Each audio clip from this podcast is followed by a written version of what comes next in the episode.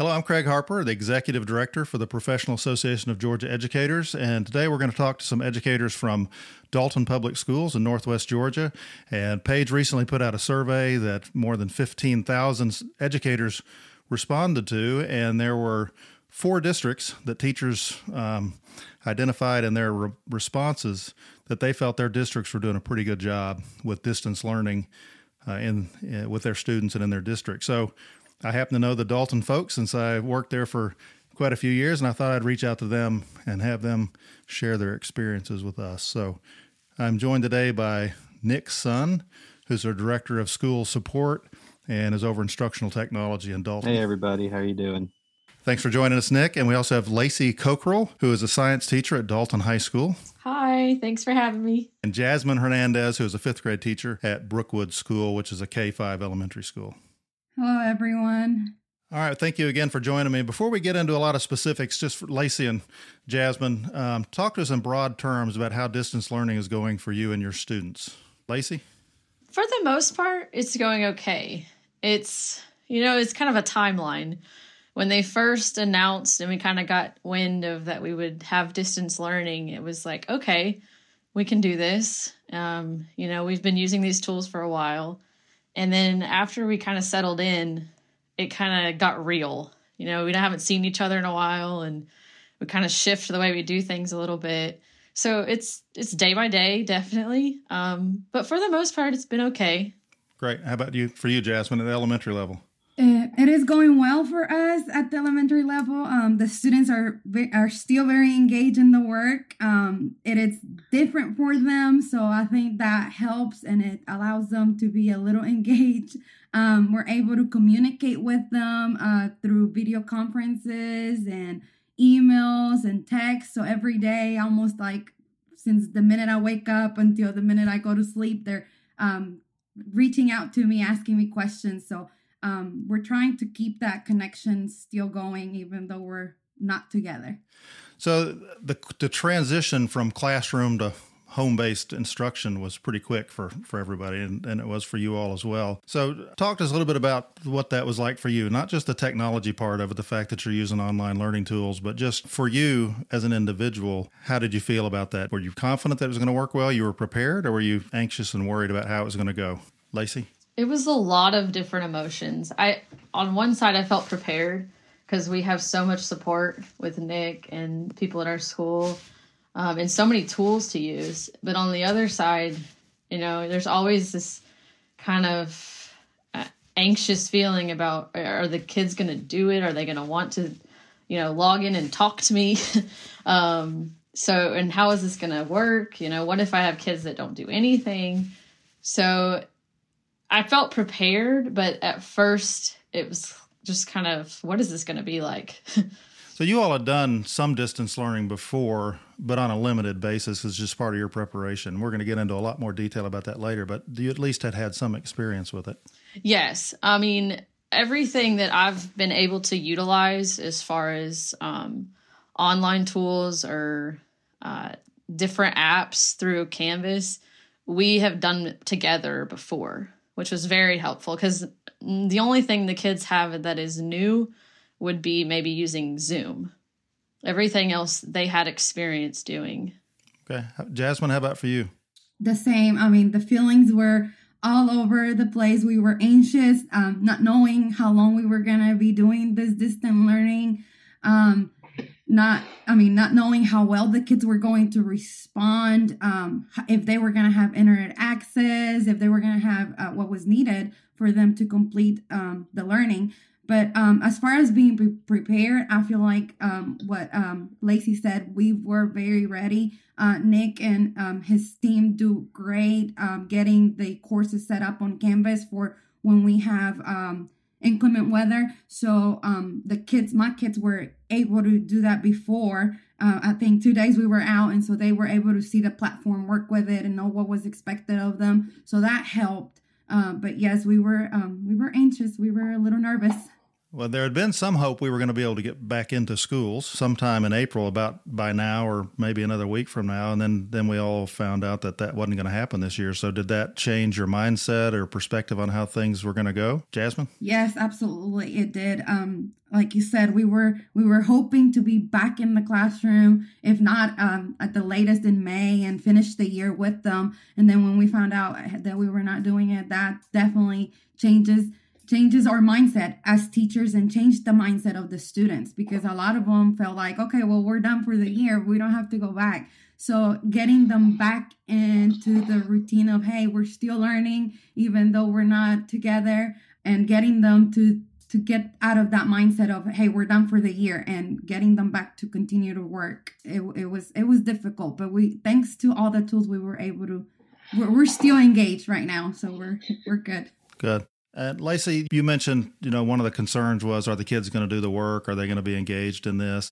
Our survey respondents have indicated there's been quite a bit of difficulty with that. So, how, how what's been the experience for you all? Like we said before, originally this was only going to last two weeks. And so at first, you know, in, in conversations with our kids, you know, they were kind of like treating it like a snow day. Like they were out. And for the first two weeks, we were like, we can do this. You know, we, we the first week, not a lot of participation on my end. The next week, we had a little bit more. And after those two weeks, I've really had a lot of kids that I've reached out to, and they've reached out to me. And I think they miss us, which is, I mean, I have high schoolers, so that's not always the feeling you get. But being able to talk to them and communicate has gotten a lot more comfortable with them since we've announced that it's gone they're into the school. The first two weeks they were just treated it like it was temporary and oh i'll see you again. But now they really have valued the zoom sessions and the i'm getting a lot of emails just conversations. Now they're like we said before they're in different times of the days because all of our kids have different challenges but like I said, they they they miss us. you mentioned another thing in those remarks about you're getting these questions and responses from people throughout the day. And that was another survey response we got that uh, that the work day has really changed to just kind of an all hours thing because not only are the students asking questions kind of when they're doing the work, uh, but also when parents get home from work if they're still working or when they have a chance. So it's going much later into the evening. Has that been your experience as well? Yes, and a lot of my colleagues that I talked to, it took a lot for us to get used to because the first week we felt like we were on call the whole day. And I think we've gotten better. So, for example, I have high schoolers, and a lot of my students are taking care of their siblings right now or maybe working. So, their hours have shifted too. I had one student who reached out to me because he couldn't do the Zoom meetings throughout the day because his siblings were using the Wi-Fi. So his time to use the Wi-Fi was kind of in the evenings. So for me, my my daily hours have kind of changed too. I kind of anticipate when I'm going to get the most questions. And right now it's actually in the evening. So it's kind of shifted um, from a normal school day. And Jasmine, how about for you? The same. I have um, a student that logs in at 4 a.m. in the morning. I think he changed his routine schedule completely. And so I'll be I will be getting emails around five o'clock. Hey, I don't know if I did this math assignment right, or hey, I don't know how to submit this. So of course, as soon as I see it or hear it, I try to respond, trying to catch him up. Um, one day I did have to wake him up around two o'clock, just getting um, to him to try to get him to to complete an assignment that he was having questions about, but it is. I mean our, our schedule has completely changed. I think that with it i mean a teaching job it's uh, you always have to be very flexible but this is definitely the most flexible we have all have to be because we're answering calls and texts all day long parents also have been put in this role now of being a teacher at home that they didn't expect to be. So you're not only supporting your students, but you're supporting your parents. What's that been like? and how much more interaction are you having with those parents that you might not have had before jasmine oh yes absolutely we um we are constantly texting and calling parents and they're calling me hey am i'm helping them do this right hey can you have a zoom meeting with us today uh, and explain what we're supposed to be doing for this assignment they send me pictures hey is he doing this right? Is she, is she doing this right? They're they're always uh, the communication between parents uh, and uh, and us and well and myself it has really grown I would, I would say probably doubled what it used to be before because they would send them. I mean, I had a parent the other day that said I would just put them on the bus and send them to school, and I didn't know anything until he got home. And now I'm having to text you in the middle of the day or call you in the middle of the day, asking you, "Hey, what are you wanting him to do here? What what does he need? What does she need to do here? What is what is this? How do I do this? Where do I get information?" They're trying and they're they're doing a great job supporting us teachers and supporting their their children at home. There's, there's probably going to be a whole lot of appreciation going both ways going forward. Parents understanding a little bit better what you all are doing in the classroom with not just one or two children but with entire classes of children. Um, what what kind of issues have come up that have been challenging? Um, in particular some of our respondents talked about second language learners and special education students and some of the differentiation or IEP uh, goals that they may have. And so, what's that been like for those students that may have additional needs beyond a traditional student? Lacey? It's it's been really difficult for them because I have ESS students and uh, they, for the most part, they just want you there they want to ha- they want to ask questions. They want to make sure they're doing right. They want that reassurance for my particular students. And I have a couple of students who, in all honesty, like to do their work with me there. so they like Zoom a lot. I have a student who probably Zooms me almost every day. And he really doesn't need me. He's doing it fine. But just that reassurance puts him at ease. And you know, my co-teacher has been great. He's reached out to those particular students every day and we're in constant communication because it, you know, they just don't have that support that they need. So we're trying our best to provide that. So you, you bring up a really interesting point. When you do have special needs students or others who have additional supports, it does usually involve a coworker who's also co-designing work or at least understanding what you're doing. So this is a completely different experience. How does that how does that work for you all interacting with your colleagues to make sure that instruction still happens for those students? So when well really we when i'm designing a lesson he's right there with me. And the biggest thing is i i have to ask him does this make sense? Like is this too much? Because the biggest thing for us is we don't get to see the process of them completing the assignment. We don't to we don't get a gauge how they are receiving the work or the activity or whatever.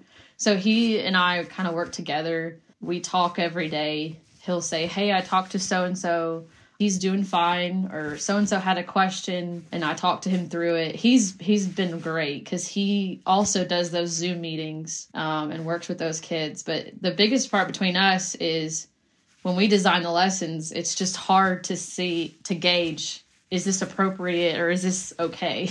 So it takes a lot more effort. Yes. Especially with those students to collaborate with other people, make sure that that's, that's happening. Jasmine, how about how about your experience? Um, it's very similar. Um, people don't understand that when we're in the classroom, we repeat our instructions or, or what we want the kids a lot and we model for them. I mean, that's that's the hardest thing that I've noticed. The kids are used to us teachers modeling for them the expectations and us repeating the directions to them several times and sometimes even us doing one-on-one work with them.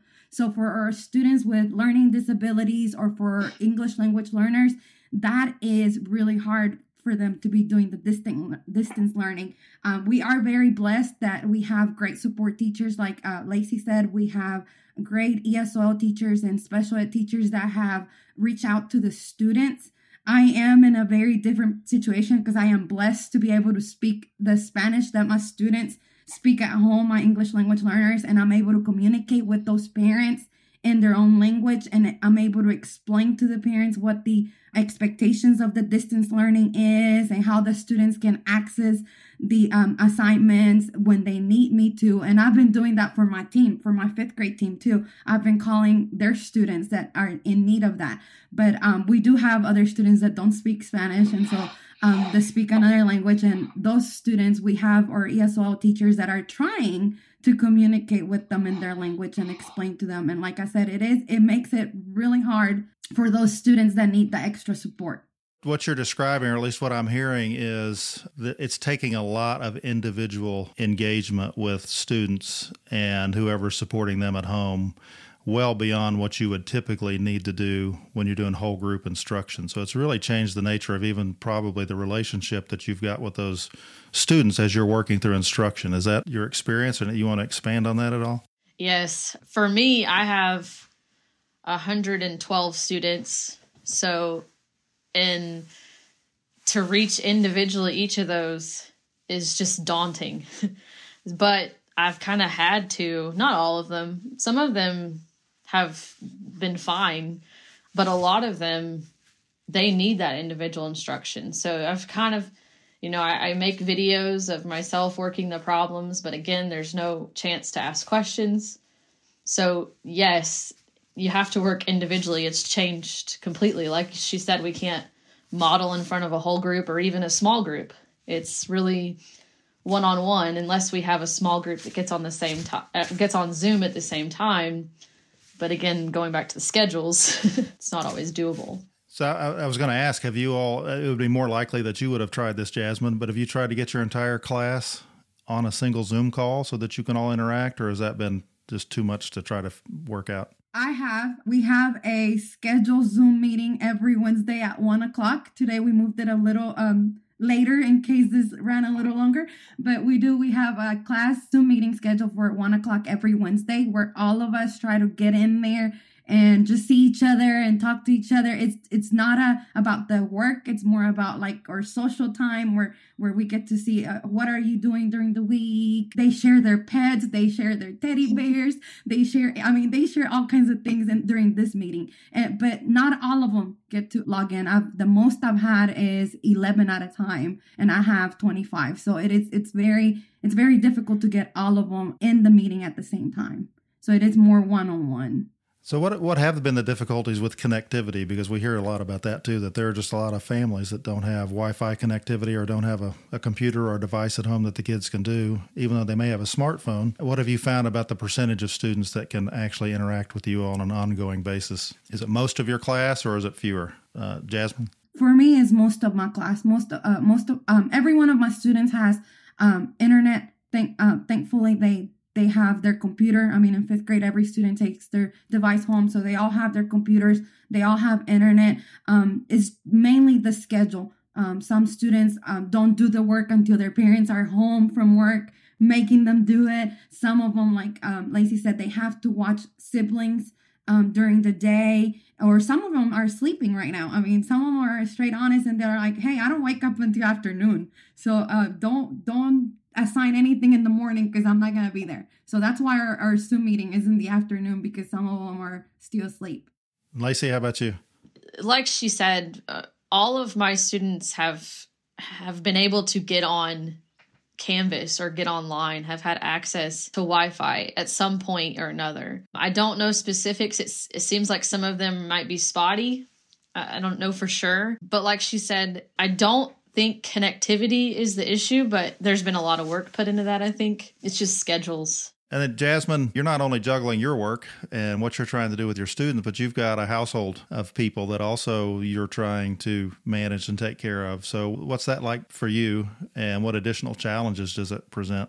Yes, sir, you're right. I do have uh, three kids. I have a kid in pre K, a kid in third grade, and a kid in eighth grade, and all of them are constantly needing something uh, my third grader, hey mom, how do I upload this? At the same time, I'm trying to have a Zoom meeting, or at the same time, I'm trying to reply to a text message.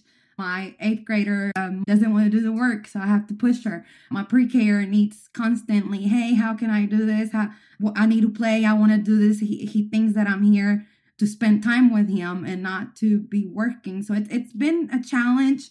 For the most part, I have to like lock myself in the room and when I'm having to work like on those Zoom meetings, they know they go out and play, but it, it's difficult being a parent and working at the same time.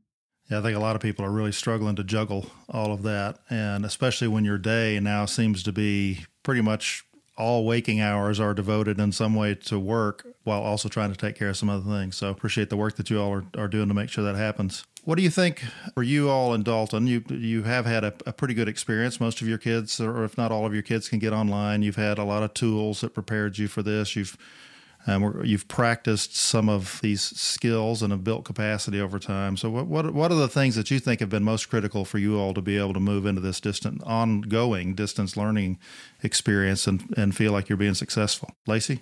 I mean, I think the biggest thing is the people. We have so many people in Nick's crew, his technology crew, that are on standby that are happy to help in any way they can um, I think the other biggest thing is is we've been doing this for we've been one to one for a while. It's something that's been a part of our regular day because every kid has a laptop and having those tools to use in the classroom. It's we've had a lot of experience, so this was not exactly just a new page turned over. It was something that we could just change that we'd already been doing. And people might expect the high school students have been doing this for a while, but but Jasmine, even at the elementary school, you all have been doing online learning for a while. It's just part of your regular experience.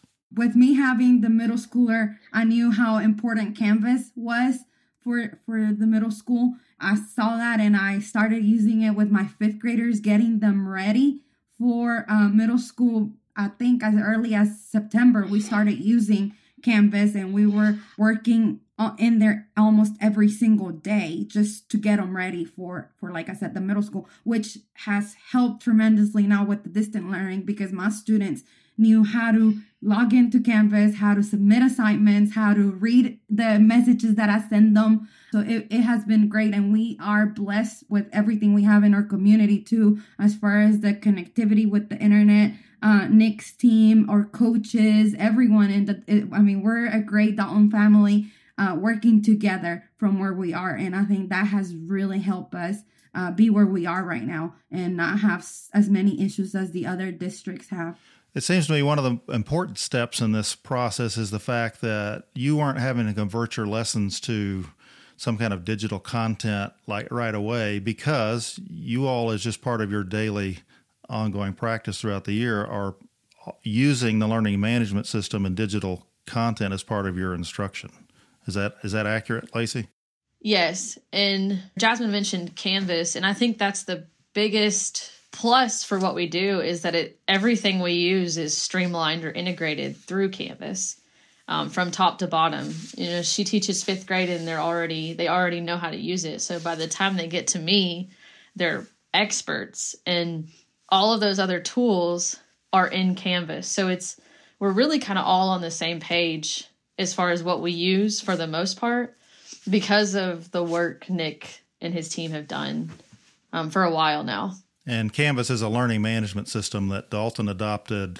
Uh, I want to think it's five or six years ago at least. Okay, Nick's telling me nine years ago that they adopted that. I knew it'd been a little while, but that's even more than I thought it had been what has been the most challenging part of distance learning for you all as educators? Uh, Jasmine? Oh, not being with the students for sure. I mean, not seeing their their sweet faces every day and getting their hugs and their good mornings.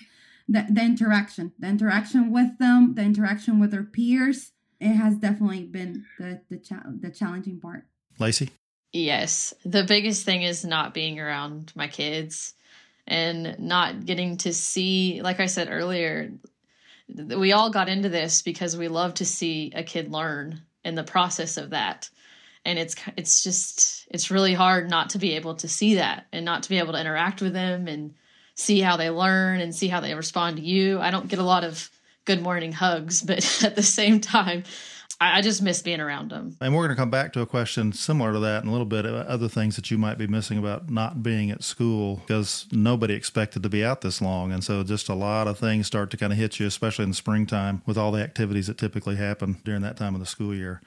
So, Nick, we want to come around to you now a little bit. You've been patiently listening uh, as uh, Lacey and Jasmine respond to these questions. So, Dalton Public Schools has had a vision for for digital learning, not necessarily ongoing distance learning, but digital learning for quite some time. So, if you would talk about what that vision has been, and did it include consideration for long term closures like a, a pandemic or some other crisis? One of the things that we've we've tried to envision for our school or for our system is basically a blended learning experience within the classroom.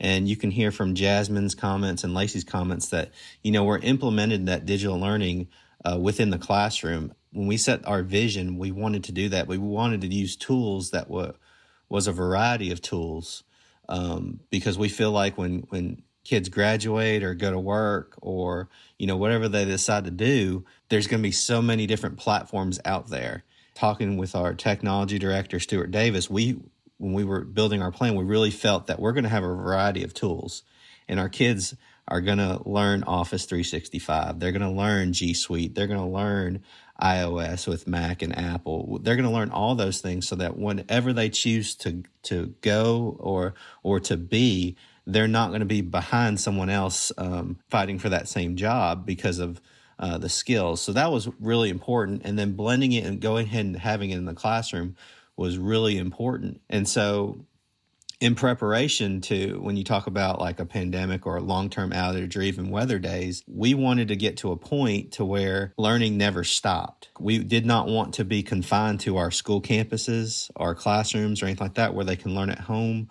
they can learn with their parents at home. And we wanted to provide the tools for that. So that was the vision the whole time. When a pandemic or a crisis or even a weather day comes up, we wanted to uh, really, really focus in on not interrupting as much as we could uh, the school day. However, you know, with that in mind, we always said nothing will be able to replace the face to face interaction with a teacher. No tool, no digital tool will ever be able to replace that teacher but we were going to provide tools that would enhance that teaching of uh, of content and uh, engagement with the students, whether they were in the classroom or out. So you mentioned a lot of tools and capacity building for students around technology, but you're not doing a lot of individual technology classes. That's not something that happens in the regular school day. Is an independent learning activity. So how have you integrated that with teachers so that students kind of just learn that as part of their experience in, in school? Well, it's really kind of triangular in how, how we look at things. Um, it all starts with obviously the actual technology equipment you know providing every teacher has a laptop. We're trying to get every parapro a laptop you know. We want the technology to be visible. We're one to one basically in second grade through 12th grade and our, our, our pre-k and first graders have access to devices in schools. The technology side being a being able to do that and committing to that has helped tremendously. Well, then there's the instructional technology side. And so a few years ago, we decided we need a team. And so we hired uh, three wonderful ladies, and, and we couldn't be doing what we're doing now without them. To be able to go into the classrooms, to have experiences in the classrooms with teachers, with students, to show them how much tools can enhance the content, the teaching, to buy time for teachers. You know, that might be doing something that's taking them a lot of time with, with just a simple visual or, or showing them to do something has saved them so much time they can really focus on the kids. And that, that was the goal. And so, you know, I, I always say Kelly, Rachel, Janet, Kelly, Rachel, Janet.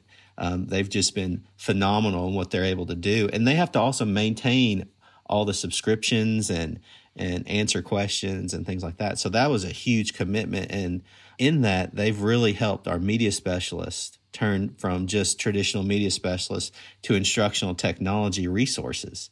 That's been a huge help because, you know, you have three people for an entire district.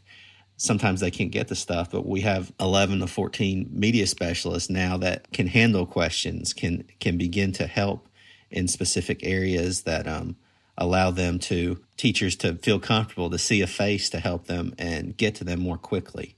So it's been a really good. And then finally, you know, our content our with our coaches and our teachers be able to utilize content in a digital format and provide it to kids that's meaningful and engaging.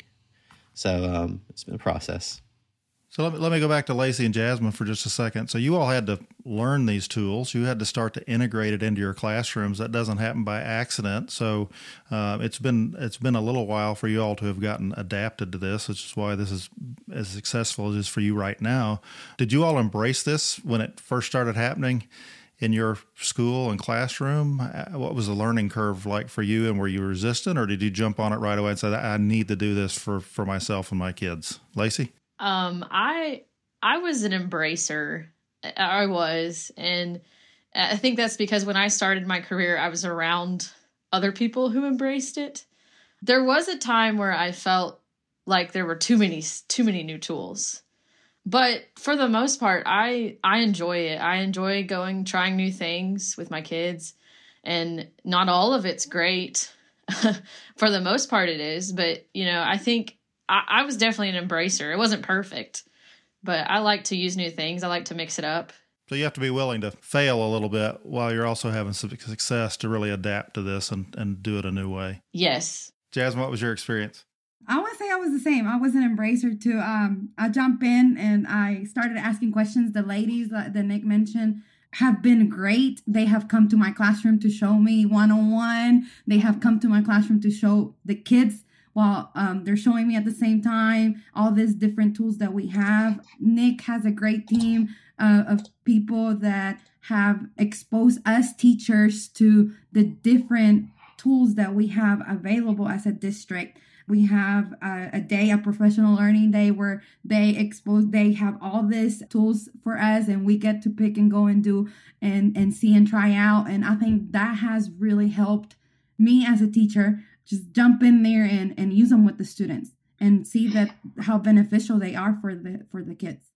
So it's been beneficial to you all and very helpful to have kind of a district plan and an implementation process and some guidance on which things to use and how to use them, and then some learning to get comfortable with it.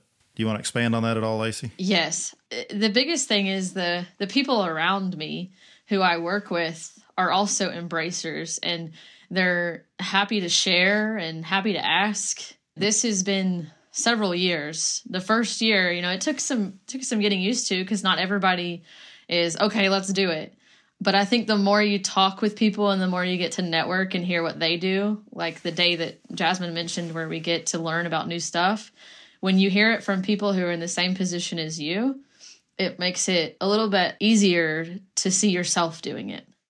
Nick, if you would share with us the timeline and process to put Dalton where it is now with digital learning, because it has been over a, a, a, series of years, and there were some important milestones that happened in the progress that you've made. Talk to us through that. Right. Um, as uh, it's been mentioned about one to one, it really started with. Um, what was funny is that we had tools before one to one and that we were using, and I remember um, showing Nearpod, which is a tool that we use in a classroom, and I remember bringing a few iPads in or some laptops. I, I can't remember, but I remember the the next week in my mailbox, I had a stack of 30 letters from students saying we want devices, we want iPads, and they had drawings and stuff like that. And like, my job is to, uh, you know, I work for the students, so um, we took this to our design resources team, which uh, Lacey has been a part of for several years, and Jasmine is now part of and really came up with a one to one plan. And that plan means a refresh of devices. So students get devices and they get a refresh third, sixth, and ninth grade. We were able to go to the board, and we have a great uh, director of technology, Stuart Davis, uh, and he has just, you know, blossomed in understanding uh, instruction and what the needs are of students. So once we really went into the one to one to our board, they made that commitment we kind of gave them the instructional technology vision, what all we could do, and what students and teachers were asking for, and they committed to that. And then again, I mentioned earlier about the instructional text being added.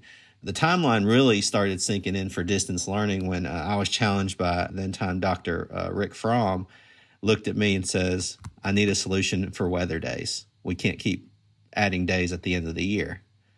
And so we took that and really started our first reiteration of digital learning that we've had for about two and a half years in our choice boards for elementary, pre K elementary, and then secondary, like Lacey said, they were kind of already doing, they had their own courses and kids stayed in it. And so really that that helped for secondary, but along the lines we had always talked about well what what does that secondary look like in elementary? And again going back to the design resources team, you know, we talked about this is how we're going to really push Canvas and more tools into elementary and let these teachers have their own courses. Well, with the pandemic going on, that that schedule pushed up really, really drastically. But because we had pockets of elementary teachers and media specialists using the platform, it really became a lot easier. And so that's really what's put us in place. People were exposed and used to using the digital tools, and our kids were too. And I can't say enough how how resilient our kids are to get in there and to keep trying and trying and trying.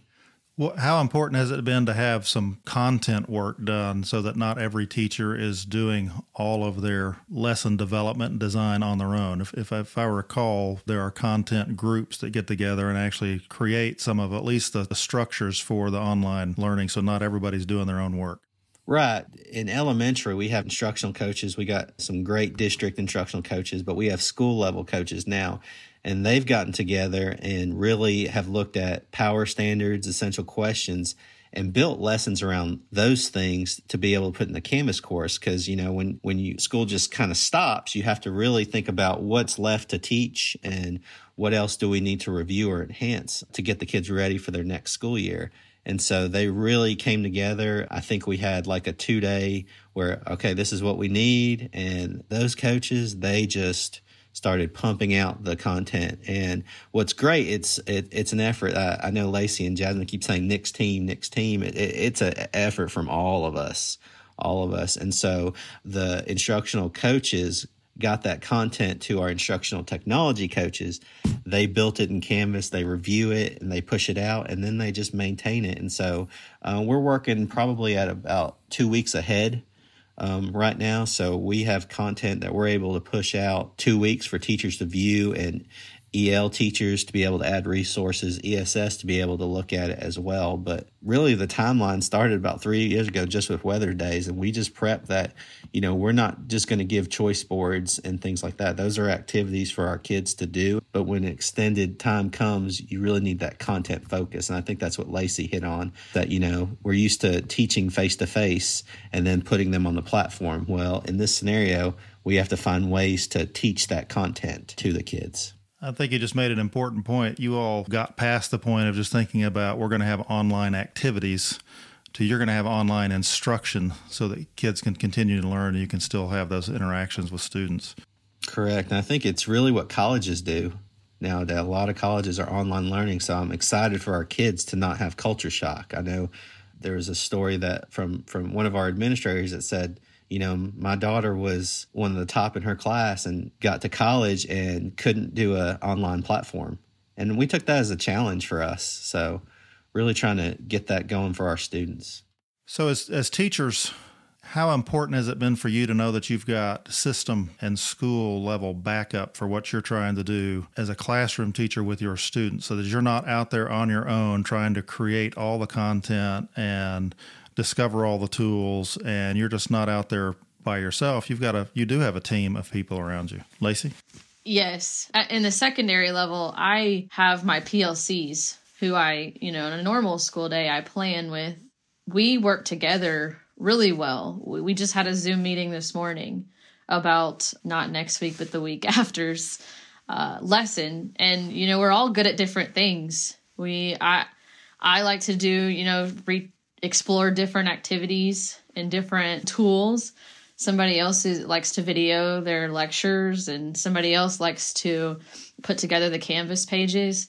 So we all kind of bring that together and work together to design lessons. And we're and we're really good about saying, you know, I think that's too much, uh, and I am not sure that'll fit my kids. And if it doesn't, then you know we're happy to change or individually change, whichever works. So we we do have a team and it really is a team. We work together pretty well. Jasmine?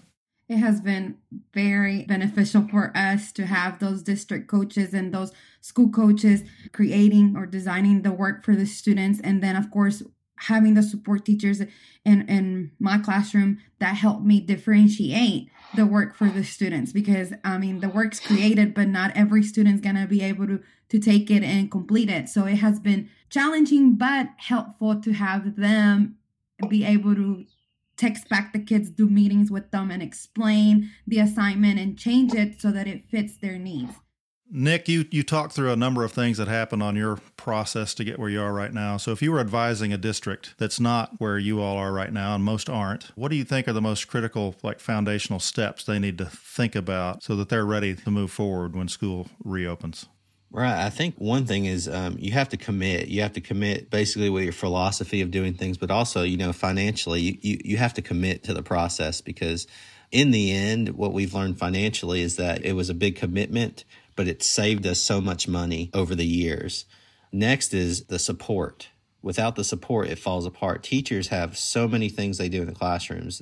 We're not just teaching our kids anymore, we're, we're raising a lot of these kids. So, having the support, ability to, to do transitions, to show things, to troubleshoot for teachers, and, and really the, the training and embracing that is another foundational thing. And then, you know, integrating the content again, it's digital tools are just tools, but, you know, getting the philosophy of believing that these are enhancing our kids. And also student voice. I think you, you have to hear from your students what do they want? You don't want to just buy stuff.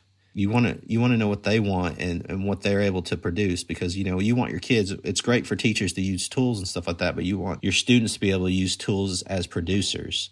Any advice to give is is really make the commitment and and do it to the best that you can don't just say, "Oh, we're going to spend some money on some distant learning." It's it doesn't really work that way. And you know, I hope you know what we're hearing from from our teacher that it was everybody embracing that, and it was hard at first, but it, it gets better, and we get better at it, and we learn from our mistakes.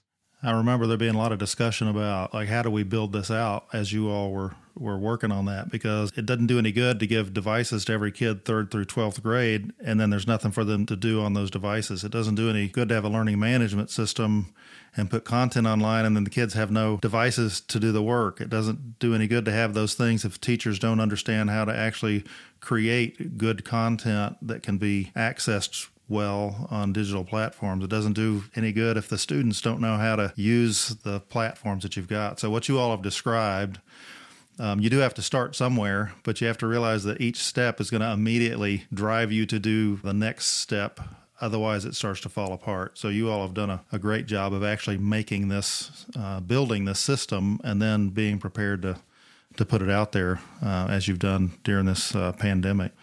Any other thoughts on the process that somebody needs to think about? Always try to do what's what's best for the students. I think that's super important. Craig, you've sat in the same trainings and speak speeches that we've heard that you know there's two things that you can control and that's uh, the engage and I call it the engaging work that you can design for your students, whether it's face to face or digitally, and we use that in our vision. And you can control the uh, relationships you have with your students. And I think Lacey and Jasmine have both said that you know one of the best things they were able to do and what students want is they want to be seen they want to be heard they want to be with each other be with the teachers and interact. So we can control those things. And whether it's face to face or through a digital platform we're pushing ahead to have that blended environment to be able to do that. All right, if you all have had a moment in the midst of all this to even think about like what's going to happen next when when school does open up in the fall, and you've had this experience now with ongoing distance learning. What has it made you think about what you might change with instruction next year or what whatever you might do in your classrooms next year with students or, or any aspect of instruction? Lacey? I, I think the biggest thing for me is I've really had to take time and put myself in their shoes.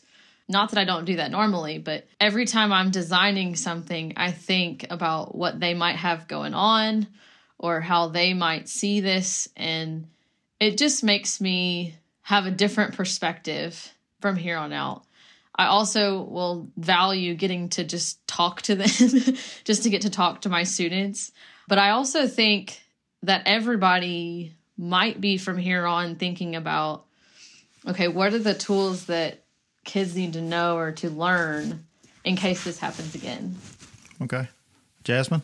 I think the same as uh, Lacey. We um, definitely, I'm thinking about next year getting my kids exposed to all those digital tools before the weather starts changing or as early as possible. designing the, the classroom activities, the classroom lessons with all that in mind. Okay, how if uh, we were not sitting here in the classroom looking at each other, me modeling, how would I get the my point across for this standard or for this lesson or even for your mindset for me helping the student feel successful what do i need to do? So it, it definitely changes the perspective of lesson prepping and getting the kids prepared for anything like this. Also i just thought of something else. Nick touched on kids. I, I teach secondary so they are not far off from going into into college or into a workplace. So i've thought about those tools that they need for that. Just communicating, you know, communicating through email, uh, reaching out when you're not sure of anything. I know that for me, I just finished a master's program and it was online, and you had to take this course to even see if you were a good candidate for online learning. My kids are about to be thrown into that. And so for me, I want to think about okay, what do we need to include into our daily discussion just on those not even using online tools, but like I said, communicating with your boss or your teacher, not being afraid to reach out if you don't understand something, things like that. Well, there's a component of what you all do with students that has to do with digital citizenship as well. It's all part of the, the culture that you've created in Dalton around digital interaction. And it includes verifying sources and understanding what you're looking at when you do a research uh, project. All of those things have really been part of the experience that you have for students. Uh, Jasmine, so you're you're a fifth grade teacher, so school's over for the year as far as getting together, and those students are moving on to another school. Have you thought about, or have your kids been asking you about how are they going to kind of have some closure on this year and say goodbye to Miss Hernandez and what's going to happen when they go on? Yes, we have the the students are constantly asking, "Hey, how are we how are we going to do our graduation?" Um, I have already ha- heard from parents they're planning on uh, renting a place and all of us getting together to just, like you said, say, say goodbye to each other because they are going to middle school and we will not be able to see them. Uh, we're definitely thinking about doing a graduation. They're, those kids are not going to middle school without a graduation. When we don't know yet, but we are thinking about that. We're thinking about just spending some time together and hugging each other after all this is is over. How about at the high school level with some of the seniors there? Lacey, do you know what the school is planning to do for graduation or recognition? I know for sure we will have a graduation. the The question is just when. Um, you know, our seniors. Uh, this is an exciting time usually at the high school level. Uh, they are being celebrated in so many different ways because of the awesome work they've done. And I don't think our community or our teachers will lose that. I think that everybody recognizes that they need to be celebrated, whether it's athletics or arts or theater or academics, that their work still needs to be celebrated sometime, even if it happens in late summer or whenever. I think we will definitely have graduation, just not sure when. Well, I appreciate you all joining me today to talk about your experience and uh, appreciate so much the work that you're doing on behalf of your students and the effort you're putting in to stay connected to them and keep those relationships going and keeping instruction going. Um, I know they're going to benefit from this. We're all going to remember this for years and years and years to come, and the experiences that you're providing your students are going to be a big part of what they're going to remember is uh, helping them get through this. So thank you for the work that you do, and and uh, we appreciate it. Y'all have a great day. Thank, thank you. you.